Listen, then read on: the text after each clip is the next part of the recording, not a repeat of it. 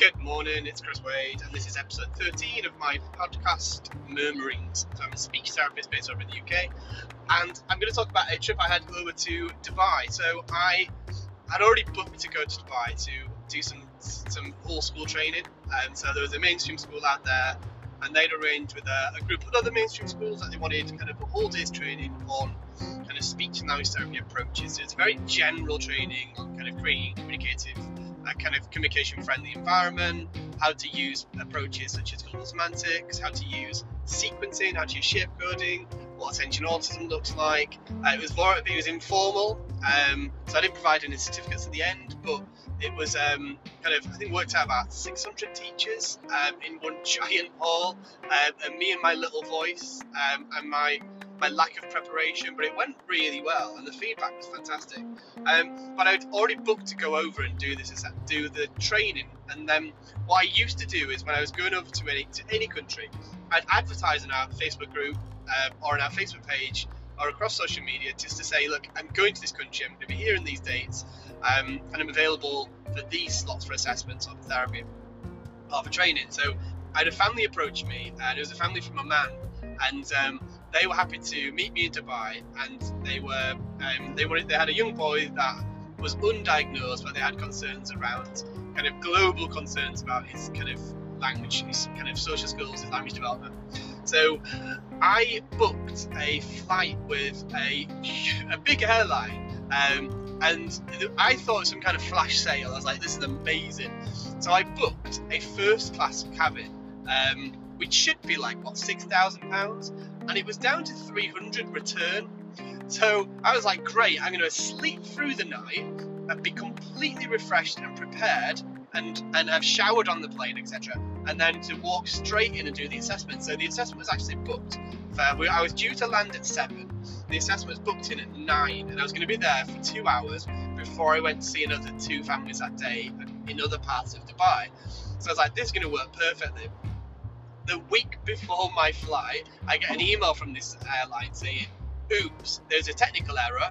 We've downgraded you to economy." And I was like, "I don't care. I can I can fly economy." But then I remembered I was supposed to be resting on the plane, and you can't really rest in economy uh, with someone else's feet or armpit in your face, or whatever. I I can't. So for me, I was like, great. So now I the options were pay to upgrade, which would have made economically absolutely no sense for doing the trip, um, or to essentially either cancel the assessments, which made the trip a bit more worthwhile, kind of in terms of finances, or just just crack on and just just try and get a bit of sleep and then work on adrenaline and coffee. So I, I, opted for working on adrenaline and coffee. I, I slept for about half an hour on the plane. Um, when I landed, um, I I was they, they sent a chauffeur to pick me up um, to get me to the hotel. So I went to the hotel. Once I got to the lobby, um, I went into the bathrooms. It was it's a very nice hotel, so they had kind of facilities for me to get changed and be refreshed for the day. Um, not as refreshed as I wanted to be, but it was a start. So the family themselves, because it was they're a, they're, they're a quite high-ranking family. They they'd hired out the the floor of the hotel they were staying on, and the floor above and the floor below so that there would be minimum um, kind of at zero distractions, um, except for people coming in and going in terms of room service. Um, it was a nice, quiet assessment. So I carried out at the time. I had the Bayley's screening assessment. I had the ADOS. Um, it was ADOS one at the time, and I'd also taken the pre. Um, me think the preschool uh, health just in case. Um, it turns out once I got there, I mean the ADOS was definitely the first assessment I needed to do. Um, I followed that up with an observation in terms of how he was functionally getting people to do X, X Y, and Z. How did he get what he needed? Um, how did he kind of was he gesturing? Was he leading people by the hand? Were they did he use the adults as the tool? Did he respond to his name? So all the things I've seen in the ADOS, I also wanted to see in kind of more of a kind of a less structured activity um, and just see how he got on with his with his parents um, and how how that worked. And then um, as part of that, I did the Bayley, that, I did the Bayley screen, so I had a lot of information on this young boy. So I left the left the hotel room after about two and a half hours to go into my next assessment, and I stayed in contact with that family.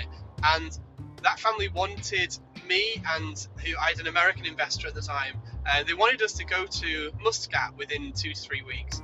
Unfortunately, I was in a car crash uh, the weekend before I was supposed to go to Muscat. Um, me and me, Nia and Izzy driving along. Actually, I was driving, but driving along country lane in Cardiff someone pulled out on us in a much bigger car and they did what they call T-boned. They T-boned the car. They literally drove straight into the centre of the car and bent the car, sent us spinning down the road. So it meant that I didn't feel happy travelling, obviously, because I, like, I was in significant pain. Um, I also didn't want to leave the, my, my, my kind of relatively newborn daughter. I think she's she must have been like seven or eight months. Um, and, and my wife, so I postponed my part of the trip for about six weeks and the investor went out there and spent time with the family. We drew up kind of blueprints and, a, and an MOU, so a memorandum of understanding, uh, for a potential big multidisciplinary centre that we were going to be built um, under kind of the brand that I owned at the time, um, and it was kind of a joint venture between us and them. Uh, that didn't actually materialise, but the centre itself got built. Um, but they they decided as a as a fam- family and as a business, it made sense for them to do it by themselves with a bit of support from me. Um, I followed up with a visit to Muscat. I'd located a therapist who were based in Wales that was happy to go to Muscat to do um, a year's work with this young boy. So we'd outlined exactly what he needed in terms of intervention. Um, like a lot of the children that I, that I see abroad, they, he needed a therapist that needed to be with him at school and take on what they call the shadow teacher approach. And so it's like a learning, learning support system or teaching assistant, but with the with a heavy kind of um, heavy influence of the speech therapy targets and the speech therapy activities and strategies that we've set as, uh, part of this program, but also helping the teacher in terms of differentiation because she just didn't have a clue. Um, so he was based in an international school. Um, the therapist was out there for about a year working with that particular family, and I think she's actually still out there. Um, this is like seven or eight years ago. She's now like full on living in Muscat, living living the Oman dream. Um, from from uh, deepest darkest Wales to uh, absolutely stunning country. Um, so whilst I was out there, I did some staff training, did some observations of her doing therapy, introduced and did some modelling therapy myself. Um, kind of continued with the assessment. Um, I'm a single discipline, so I can kind of provide diagnosis such as um, autism spectrum disorder. Um, however, for me, it was clear that that was what I was being presented with. Um, so I kind of guided the family in terms of further assessment, which they might want to visit later down the line. Um, I did a few more assessments whilst I was in Muscat because the family organised for friends to see their children that I had concerns with. Um, spent a lot of time um, kind of, dad wanted to show me the Muscat, showed me what the sites were like. Um, I, I, the fa- family, like I say, were, they're a high ranking families now At one point, I was having a barbecue with uh, with one of the princes um, who really wanted to sit next to me and hear about my life, which I was shocked by because I'm like I'm, I'm, I'm, a working class kid from Yorkshire. Um, tell me about your life. Tell me what, what you've done. Um, I absolutely lots of memories, lots of really interesting things happened whilst I was in Muscat uh, with the family. And then I flew back, kept in contact with the family, um, continued to supervise the therapist from the UK. That um, so we did um, on did um, at the time it was Skype. I don't think Zoom even existed. Um, lots of kind of follow up. Um, she posts sent me her, her case notes every single day. Um, and um, no, it was, it was, a really nice project. So I'm lucky to have been part of that. So that was my kind of trip to Dubai. Um, lots more trips to Dubai, but I don't think I'll bore you with all of them. Um, you'll see that like the international trips have take a very similar kind of theme. They are same similar feel to them in the way that I do the assessments, and it's exactly the same as if whether they're in the UK or whether whether they're in their home country.